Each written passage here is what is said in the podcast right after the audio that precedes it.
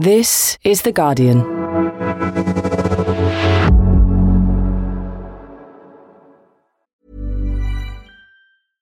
Can a people first approach to higher education transformation improve success? An EY report suggests that taking emotional and psychological factors into account is just as important as the technology. Six factors drive this human centered approach leadership, inspiration, care, empowerment, investment, and collaboration. Get these right, and they can more than double an organization's chance of transformation success. Learn more about people first transformation at theguardian.com forward slash transforming higher education. This message was paid for by EY.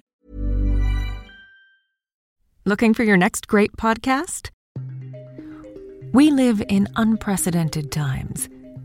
To make sense of it, what if you could learn from some of the most influential people on the planet? The podcast Tools and Weapons is hosted by Microsoft's Vice Chair and President Brad Smith. Every week, he has a candid conversation with guests, including prime ministers and Pulitzer Prize winning journalists. The latest episode features Bayer CEO Bill Anderson. Though most of us know Bayer for pharmaceuticals, they're also focused on crop science. They're putting digital tools in the hands of farmers to get the most out of every acre. Listen to Tools and Weapons with Brad Smith, wherever you get your podcasts.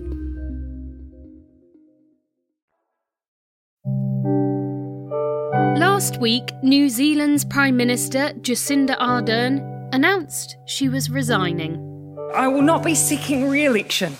My term as Prime Minister will conclude no later than the 7th of February. It took the world by surprise, particularly those who have admired her political tenure. This has been the most fulfilling five and a half years of my life. I am leaving because with such a privileged role comes responsibility. The responsibility to know when you are the right person to lead and also when you are not. And although she didn't say it explicitly, many have interpreted what she described as feeling burnt out. I know what this job takes, and I know that I no longer have enough in the tank to do it justice. It's that simple. Being Prime Minister during a terror attack, COVID 19, the climate crisis, is undoubtedly going to take a toll. But her speech also seemed to strike a chord with lots of people who are feeling similarly exhausted by the past few years. So today we're asking what is burnout? And what are the best ways to recover if, like Jacinda, you just don't have anything left in the tank? From The Guardian, I'm Madeleine Finlay, and this is Science Weekly.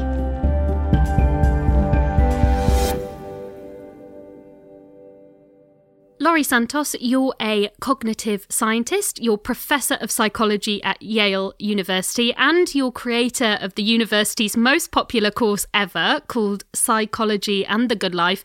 And on top of all of that, you present the Happiness Lab podcast. First of all, tell me what it's like to be a happiness guru.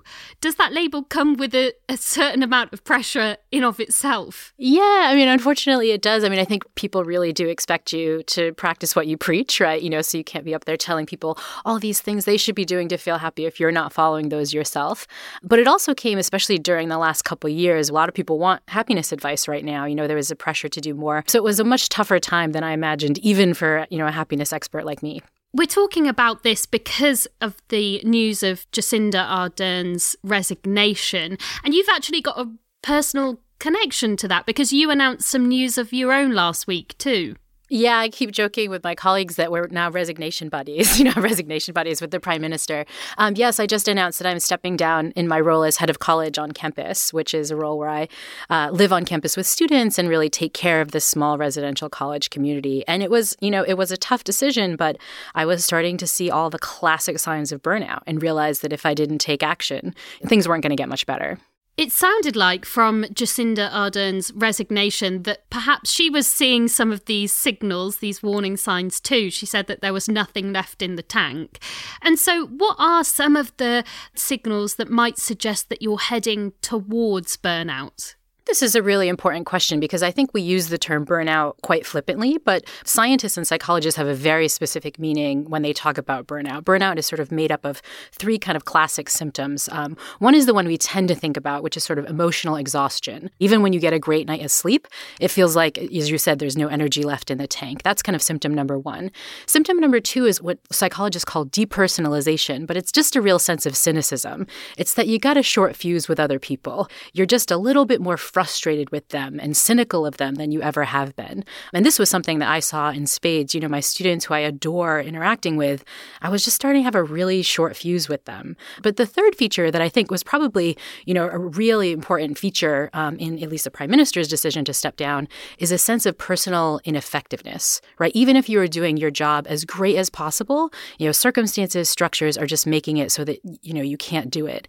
And that continual frustration of not feeling like you're doing something effectively can start to burn you out. And those feelings, I can imagine, left unchecked, could also lead to a lot of other mental health issues. Yeah, I think, you know, people tend to get really depressed. You know, if you're feeling exhausted, if you're feeling not effective, that can lead to real clinical depression. I think it starts affecting our physical bodies, right? You know, we just have a tremendous fight or flight response when you're pushing against things that you kind of can't make a difference in. Um, you also see things like a lack of sleep. People often turn to substance use to kind of navigate some of these negative feelings.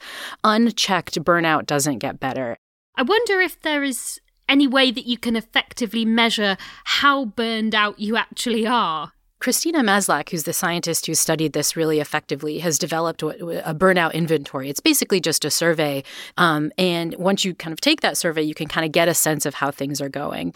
But honestly, if you're hearing me talk about it and you're saying, like, yeah, I'm emotionally exhausted, you know, yeah, I'm like getting really annoyed with folks at work, I'm experiencing this depersonalization, and yeah, I'm just feeling truly ineffective all the time, you know, you might not need the kind of well validated survey to get a sense of this. So we have instruments that can measure it, but like a lot of self report, we, we kind of know it when we experience it in our own lives too.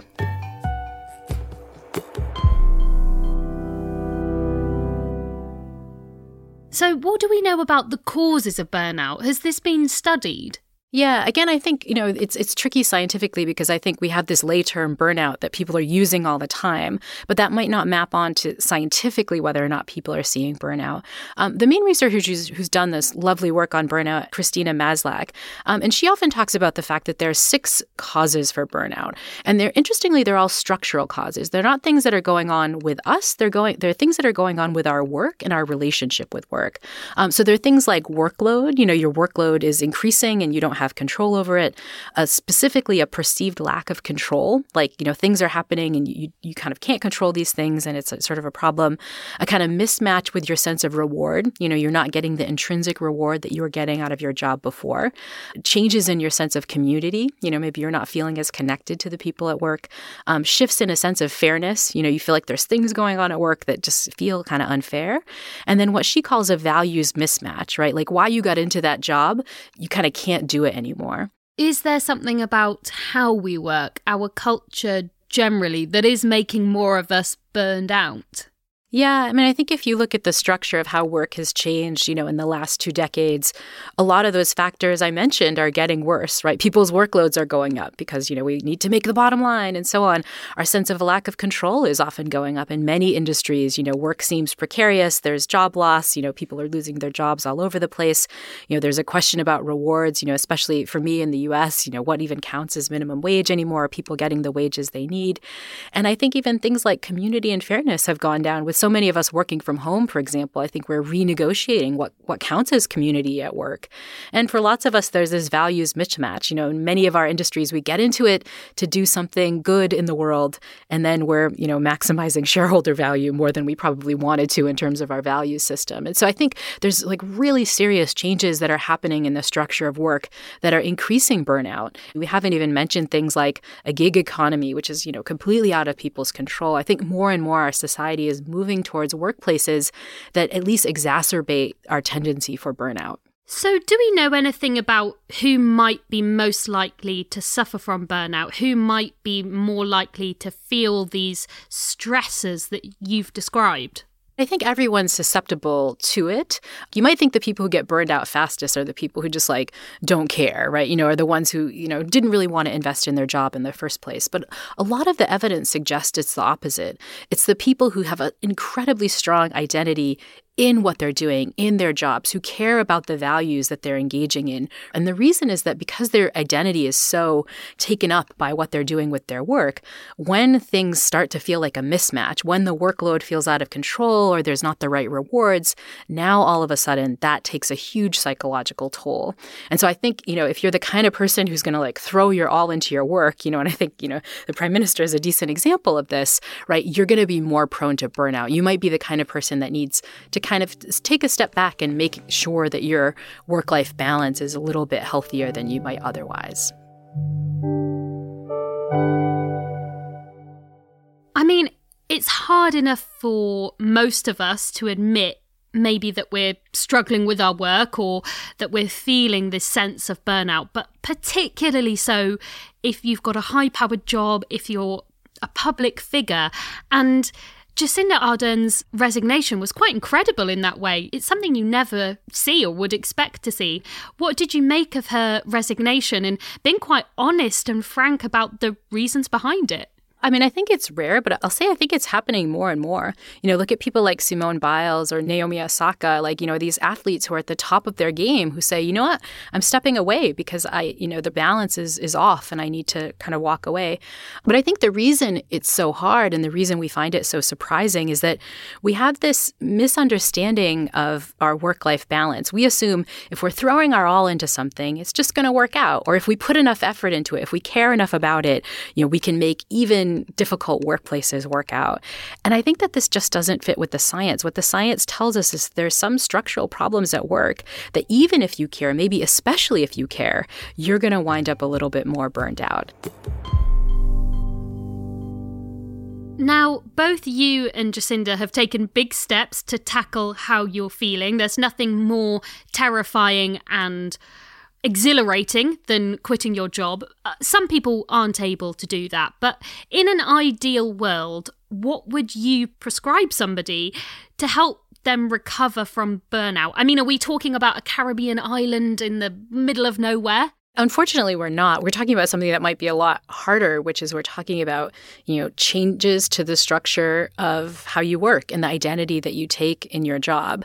All the research shows that burnout, it's not something that's going on in you, it's something that's going on with your job and your relationship with it. And so if there are changes you can make to your workplace, you know, advocating for more work-life balance, more control, I think those are the kinds of things that ultimately will have even more impact is sort of making those harder, maybe more effective structural changes.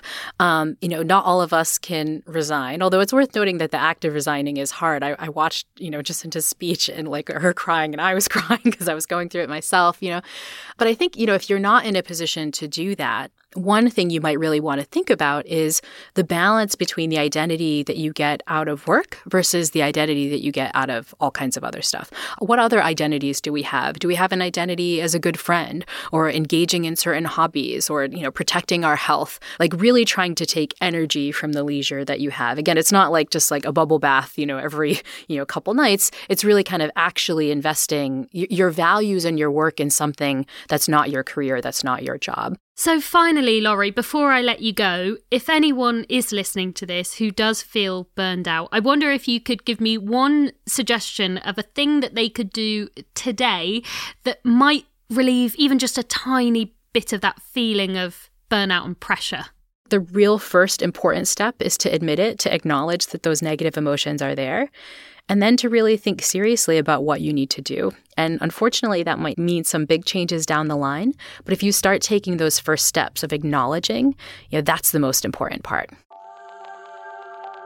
Laurie, thank you so much and good luck with whatever comes next for you. Are you excited about your resignation and what happens next? Very much so. I mean, I'm I'm sad in the you know the same bittersweet you know way that I think the prime minister was, but I'm so excited about taking a break, and I've already felt this kind of emotional weight lifted. Like it feels like there's this thing that was sitting on my chest for two years that now feels like it's lifted, and so that that part feels fantastic. Thanks again to Laurie Santos. Her podcast is called The Happiness Lab. And that's it for today. The producer was me, Madeleine Finlay, the sound design was by Joel Cox, and the executive producer was Ellie Bury. We'll be back on Thursday. See you then.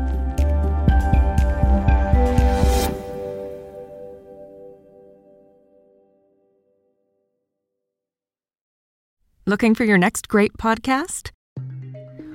We live in unprecedented times. To make sense of it, what if you could learn from some of the most influential people on the planet? The podcast Tools and Weapons is hosted by Microsoft's Vice Chair and President Brad Smith. Every week, he has a candid conversation with guests, including prime ministers and Pulitzer Prize winning journalists. The latest episode features Bayer CEO Bill Anderson. Though most of us know Bayer for pharmaceuticals, they're also focused on crop science. They're putting digital tools in the hands of farmers to get the most out of every acre. Listen to Tools and Weapons with Brad Smith, wherever you get your podcasts. How can a people first approach to higher education transformation improve success? An EY report suggests that taking emotional and psychological factors into account is just as important as the technology. Six factors drive this human centered approach leadership, inspiration, care, empowerment, investment, and collaboration. Get these right, and they can more than double an organization's chance of transformation success. Learn more about people first transformation at theguardian.com forward slash transforming higher education. This message was paid for by EY.